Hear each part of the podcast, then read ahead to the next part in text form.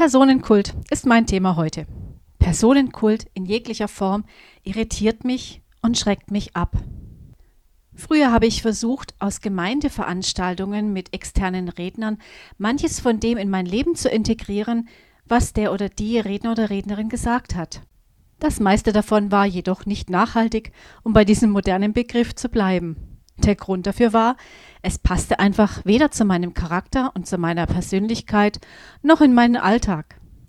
Und dieses Problem haben, glaube ich, ganz viele. Wir gehen in großartige Veranstaltungen und kommen heraus mit Highlights und Erinnerungen an emotionale Erlebnisse. Doch zu Hause sind wir dann alleine mit diesen Erinnerungen und auch mit dem Frust, dass es auf lange Sicht eben nicht so funktioniert, wie wir es gehört haben. Und das kennzeichnet das Leben vieler Christinnen und Christen, die ich kennengelernt habe. Sie leben immer mit dem Frust.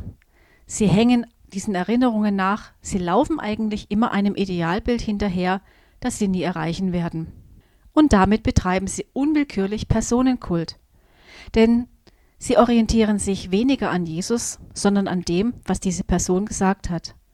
Und mein Rat ist immer, dass wir uns selbst eine Orientierung verschaffen. Das heißt, wir machen uns selbst Gedanken, probieren selbst manches aus.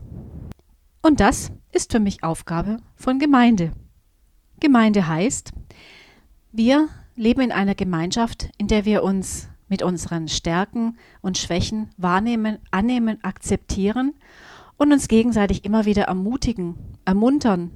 Wir müssen lernen, unsere Schwächen gegenseitig anzunehmen und uns nicht so sehen, wie wir uns gegenseitig gerne sehen würden. Wir dürfen einander nicht auf irgendeinen Sockel stellen, egal wie der aussieht. Wir haben keine perfekte Gemeinde, wir haben keine perfekten Gemeindemitglieder. Eine Gemeinde ist so lange perfekt, bis ich dazu stoße.